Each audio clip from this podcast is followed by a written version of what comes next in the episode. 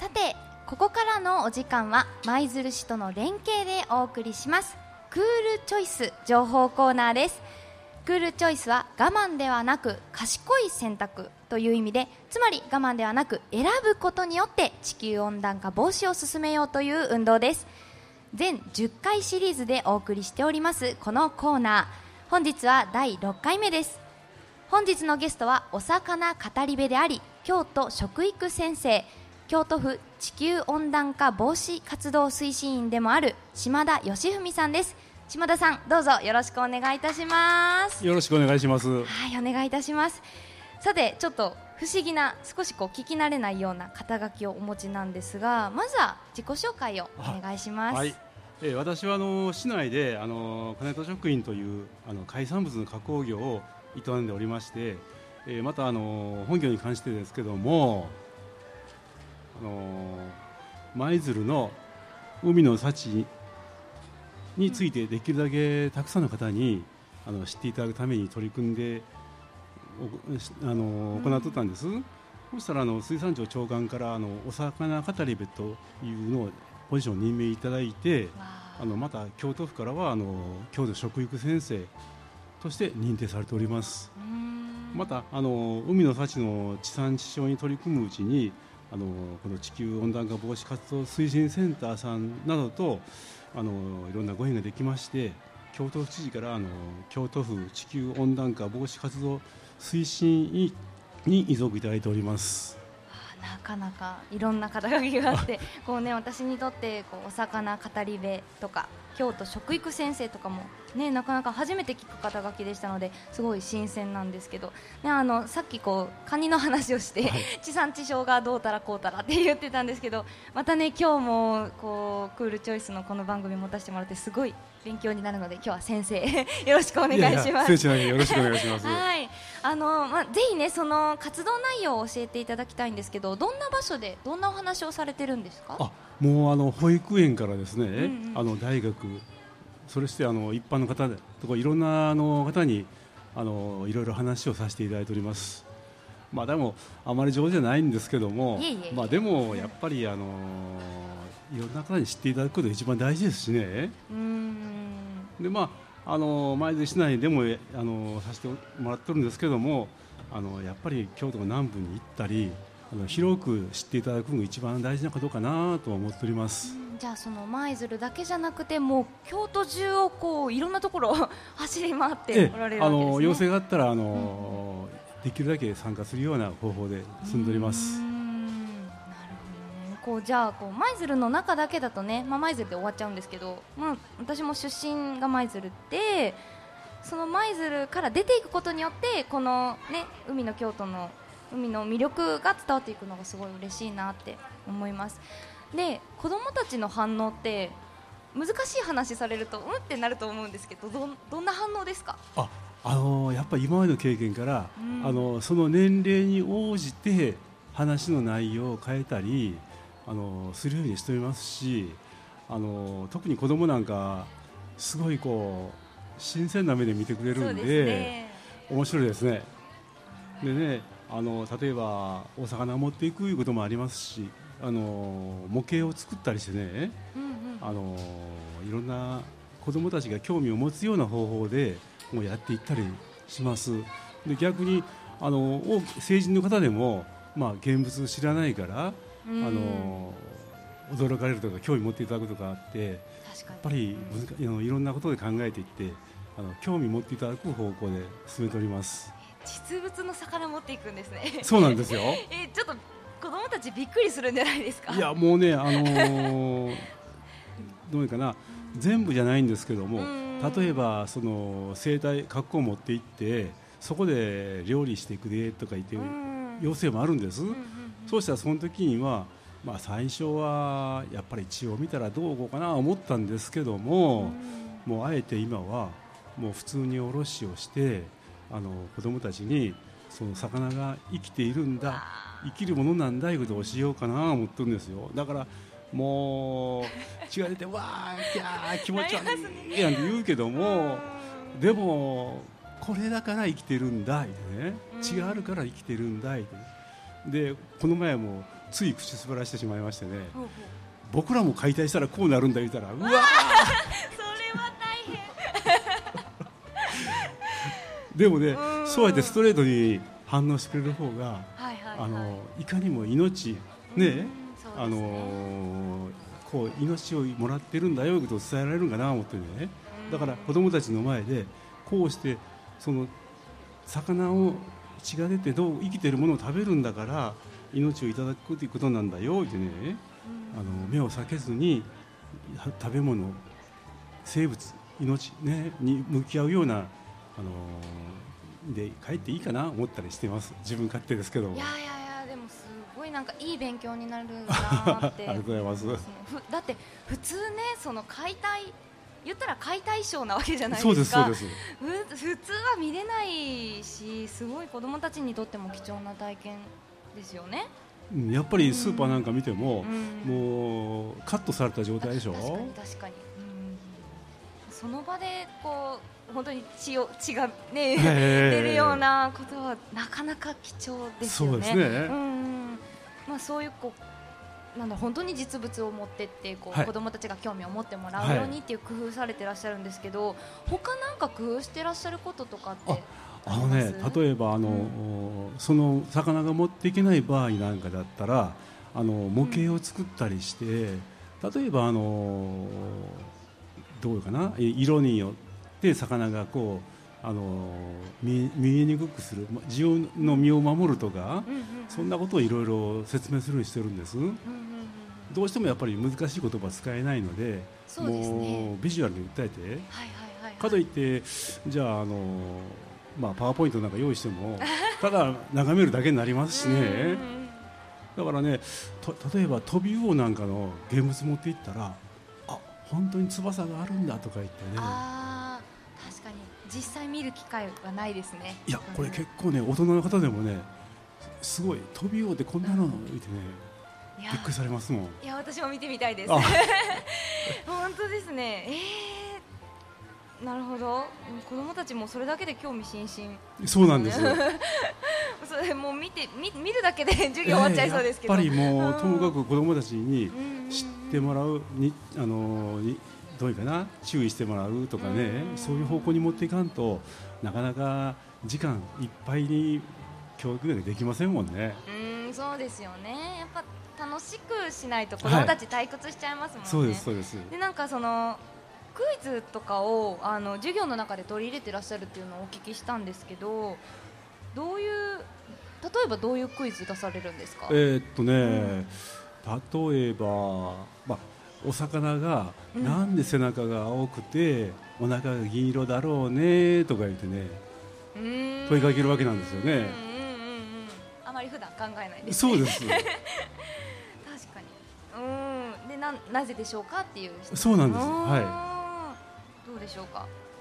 リスナーの皆さん、まあ、海の舞鶴市、ね、住んでらっしゃる方だったら 分かる方多いかもしれないんですけどリスナーの皆さんとかねラポールのあの今セントラルコートに座ってらっしゃる方々もなんでこう背中が青くてお腹が白いのかなんでかなっていう クイズちょっと考えてみてください。なんかアジとかサバとかハマチはねあのなんとなくイメージがつくと思うんですけどなんででしょうこう。クイズの答えが気になるところなんですけどはい予定が あるのでここでちょっと1曲お聴きいただいて答えは後半にちょっとじらしますが 教えていただくことにしましょう。ショッピングセンターラポールから公開生放送でお届けしております。七子ウィークエンドプラス本日は京都府地球温暖化防止活動推進員。ほか多くの肩書きを持ち舞鶴の魚の魅力を伝えておられる島田義文さんをお迎えしております。さて島田さん前半でクイズを出していただきました。アジやサバなどは背中が青くお腹が銀色というこうツートンカラーになっていますがこれは何ででしょうかというクイズでしたが正解は何でしょう、い、正解は はい。あの自分の身を守るためなんです。というのはあの海面から見れば青いということはその鳥から高いところから見たら青ですしねところがうん。あの海の底から見たらねあの銀色なんですね。魚が見るとね。だからもし全身が青だったらすぐ下から見たら分かっちゃうし逆に全身が銀だったら空から見たら分かっちゃういうことなんですよ。ああなるほど。逆でもダメなんですね。そうなんですだから正解はもうさっき言った身を守るためなんです。えー、でもこうわざとね魚をそうやって考えてってなったわけじゃなくて多分進化の過程の中でねでしょうね。そういう風になったんでしょうね。はい、えー、そう。だからうんこのほらあの舞鶴に自衛隊があるんですけどうんうんも、うんうん。例えばヘリコプターがはいはいはい。上はグレーだけどもところが下から見たら白い色に塗ってあるとか、そうでしたっけ、はい、あそれもじゃあ一緒の？です。ああそう。そういうことか。なるほど。すごい勉強になりました。魚と一緒ですね。そうです。でもそんな雑学をいろいろ入れていってうん。子供たちにあ魚こんなんなんだ。すごいんだなみたいな。あ確かにそういうこう知識とかもなんだかんだこう生き物からね人間を教わってるわけですね。そうですそうです。ん。こう自然の厳しか、はい。厳しさの中で揉まれて、はい。まあ賢く進化してきたっていうことですね、まあ今までこう前半でもねこうお魚の話だったり、まあ、いろんな細かい活動の話を、はい、お聞きしたんですけど、まあ、このコーナーのテーマが、えークールチョイスということで賢い温暖化対策です。で島田さんは京都府地球温暖化防止活動推進員でもいらっしゃるとのことですが舞鶴の海産物の魅力を伝える活動はこう今回のそのクールチョイス地球温暖化問題と何か関係があるんですかね、ええ大いにあるんです。うん。もう実は舞鶴の海でもうびっくりすることがあるんです。えー、なんか関係ないように思えちゃうんですけどね。お魚と地球温暖化まあどっか関係してるのかな？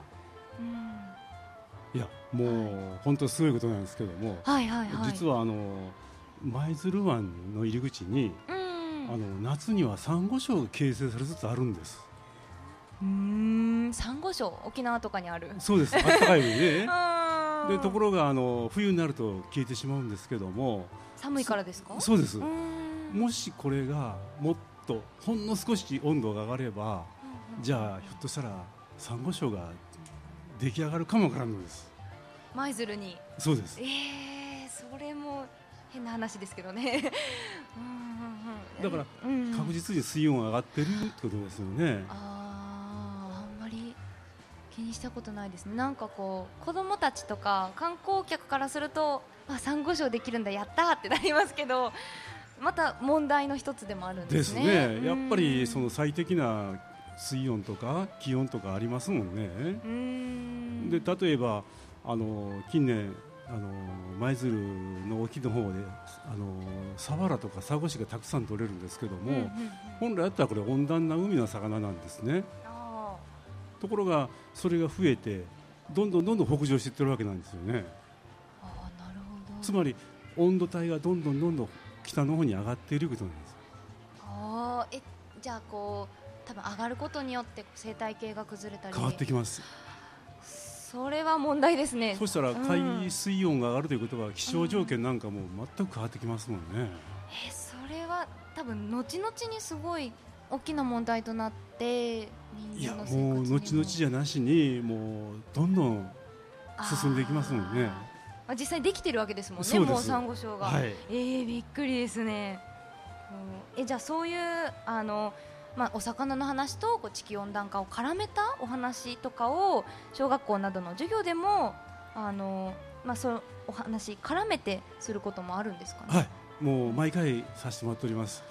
というのはあのよく子どもたちに聞くんですけどもあの子どもたちが、まあ、あのどんなものが好きだ言うて聞いたらねお寿司が好きで言うのでじゃあお寿司の中でどんなのが好き言うたらマグロであるとか、うん。まあ、サーモンであるとか この舞鶴にない魚をみんな喜ぶわけです。食べたがるんですよね。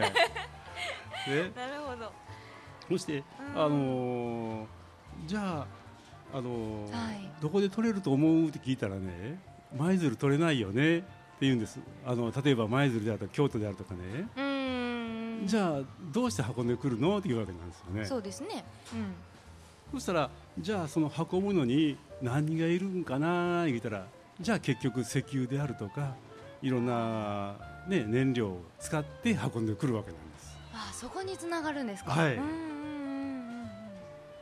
じゃあこう石油とかなると環境に関わってきますね。そうです。CO2 結局ね、うんうんうん。それを使って燃焼させてだからね、うーん、えーまなんかね最初えつながりあるのかなと思ったんですけどそこにつながってくるわけですね。こう輸入とか輸送とかの。だから野菜でも一緒のことなんですよね。ああなるほど。だから例えばここが何も取れないところだったらそれは致し方ないけども、でもやっぱり京野菜もありの今日のあの海の幸もありのなのにどうしてその地元でそれ使わないの？食べないのですよね。あー。あだから地産地消が大事っていうのは環境にもつながってくる、そうなんです。えー、なるほど。ねえじゃあその舞鶴の魚を、まあ、全然違うあの場所の子たち地域の子たちが食べるとするとその輸送のための CO2 とかあ違いますね。舞鶴の魚を舞鶴の方が食べるとどんぐらい CO2 を減らすことができるんですか、えー例えばあの今一番で持ってるデータで言ったらですねあの一番南部のあの木津川市運があるんですけども、はいはいはい。そこに運んだ場合の試算はですねあるんです。そしてその学校給食に使った例なんですけども、うんうんうん。ちょうどほんならフードマイレージの CO2 をね90%以上減るんです。90%、はい。大きい。大きいですよ。そんなに変わるんですか？違います。へえだって世界中から来るのと舞鶴からあの木津川一番南部まで行くんとったら全然違いますもんねいやー気づかないですねでも。そうなんですうはん舞鶴のお魚うん。なんかあんまりそういうこう知識がないとやっぱり輸入に頼っちゃう部分もあるし。いそうですね、うん。でも90%っていう数字を聞いたらみんなはい。ね、取り組むんじゃないですか。ええもうぜひそれうん取り込んでほしいと思っております。いやー大きな温暖化対策ですね。うんうん。まあ、その CO290% 減らせって言われたらねそんなん無理って。なかなか難しいですもんね。絶対無理って思っちゃう、はい。90%はさすがにね言いたくなるんですけどこうね舞鶴の産地をちょっと選ぶだけで本当にちょっと選ぶだけで減らせるってすごいことなんですよねきっと。でそうんの産地、あの選んでいただいたらやっぱりこの地元の産業もまたあのどんどん育成しますしね。うんうんうんうんうん。じゃあその木津川市の学校給食でも舞鶴産の魚が出されているはいということ使っていただいてでおります、うんうん島田さんもその学校給食での舞鶴産の魚の普及に携わっておられるんですかね、うんうんうんうん。なるほど。えじゃあそのなんだろう舞鶴のお魚がお魚のその輸送の関係であれですね。温暖化対策としてこういろんな部署と連携することがはいあるんですね。はいそうです、うんうんうん。あのここのねあの温暖化対策にもなりますし、うんうん。このまたあの行政の面でもねやっぱり産業の育成であるとか環境問題を含めてあの地産地消を進めるのは大事なテーマではないかなと思っております。うーん。えじゃあ具体的にその舞鶴でどういう舞鶴でどういう加工とか、あのー今あのや住んどるのはですね、うんうん。あのいろんな水産関係連のあの部局と連携してあの舞鶴の加工体制はいはいはい。を、あのいろんな面であの新新たなものを開発しております。そして、まあ、例えばうん。冷凍ですね、うん技術も整備したりしてあの学校給食や社員食堂というあの大口の注文にもあの対応させていただけるようにしております。あきいですね。個人だけじゃなくて団体にも。えじゃあそれで一気にこう普及普及拡大にそうなんです。勤めてらっしゃる。安定できますしね。あそうですね、はい。個人だといつね通われるかわからないけど、は組織にね、はい。あの協力していただけると大きいですよね。思います。はい。とかこう学校給食とか職員食堂社員食堂はい。の普及にあたっては、京都府の地球温暖化、えはい。こう地球温暖化防止活動推進センターさんとも連携をしていらっしゃる、そうなんです。すごいまた大きいいやいやいや組まだまだまだあれです。うーん。えその今ねその瞬間冷凍技術で美味しいお魚っていうお話をお聞きしてるんですけれども冷凍と美味しさってどういう関係があるんですかね？あの皆さんあの冷凍魚言ったら、うんなかなか美味しくないとかよく言われるんですけども、イメージがありますね。でもね、あのーそれはあのーやっぱりちょっとこう考え改めていただきたいんですけどうも、ん。例えば、あのー冷凍魚だから美味しくないのは実は解凍に問題があったりあで一番びっくりせんなことはですねあのここの、まあ、日本の魚を冷凍一旦冷凍して海外に出して海外で解凍して加工してまた冷凍して運んだりとかね。そういうことを何回も繰り返すわけなんですよね。ーあそれで鮮度が落ちちゃう。落ちてしまいます。あところがあの今こちらで用意している冷凍はもう1回しかやらないわけなんです。ーうーん。まあ短いですもんね、うんでなおかつその冷凍もただこうポンと冷凍庫入れてあの凍らせるんじゃなしにいろんなテクニック使って冷凍しておりますのでもう鮮度が全く違います。で実際にもう上手に解凍して食べていただいたらあのやっぱり子供たちが美味しいなってあの食べてくれるのが一番語ってるんじゃないかと思います。あー。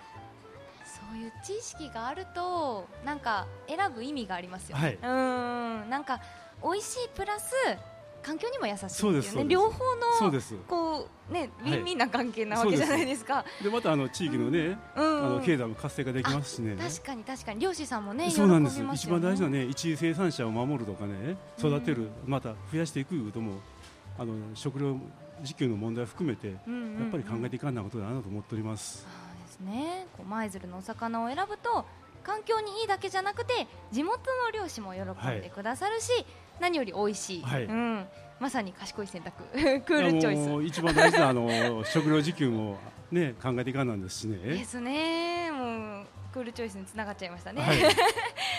じゃああの時間が迫ってきちゃったんですけど島田さん最後にラポールにお越しの皆様やあの FM 舞鶴のリスナーの皆様にメッセージを何かいただけますか？はい。はい。あの簡単なことですけれどもあの魚も野菜も皆舞鶴の魚あの生産物美味しいですしたくさん消費していただきたいと思っております。それが結局もうまず身近なエコ活動じゃないかなと考えておりますのでよろしくお願いします。はいということでぜひぜひ皆様地元舞鶴産のお魚選んでいただきたいなと思います。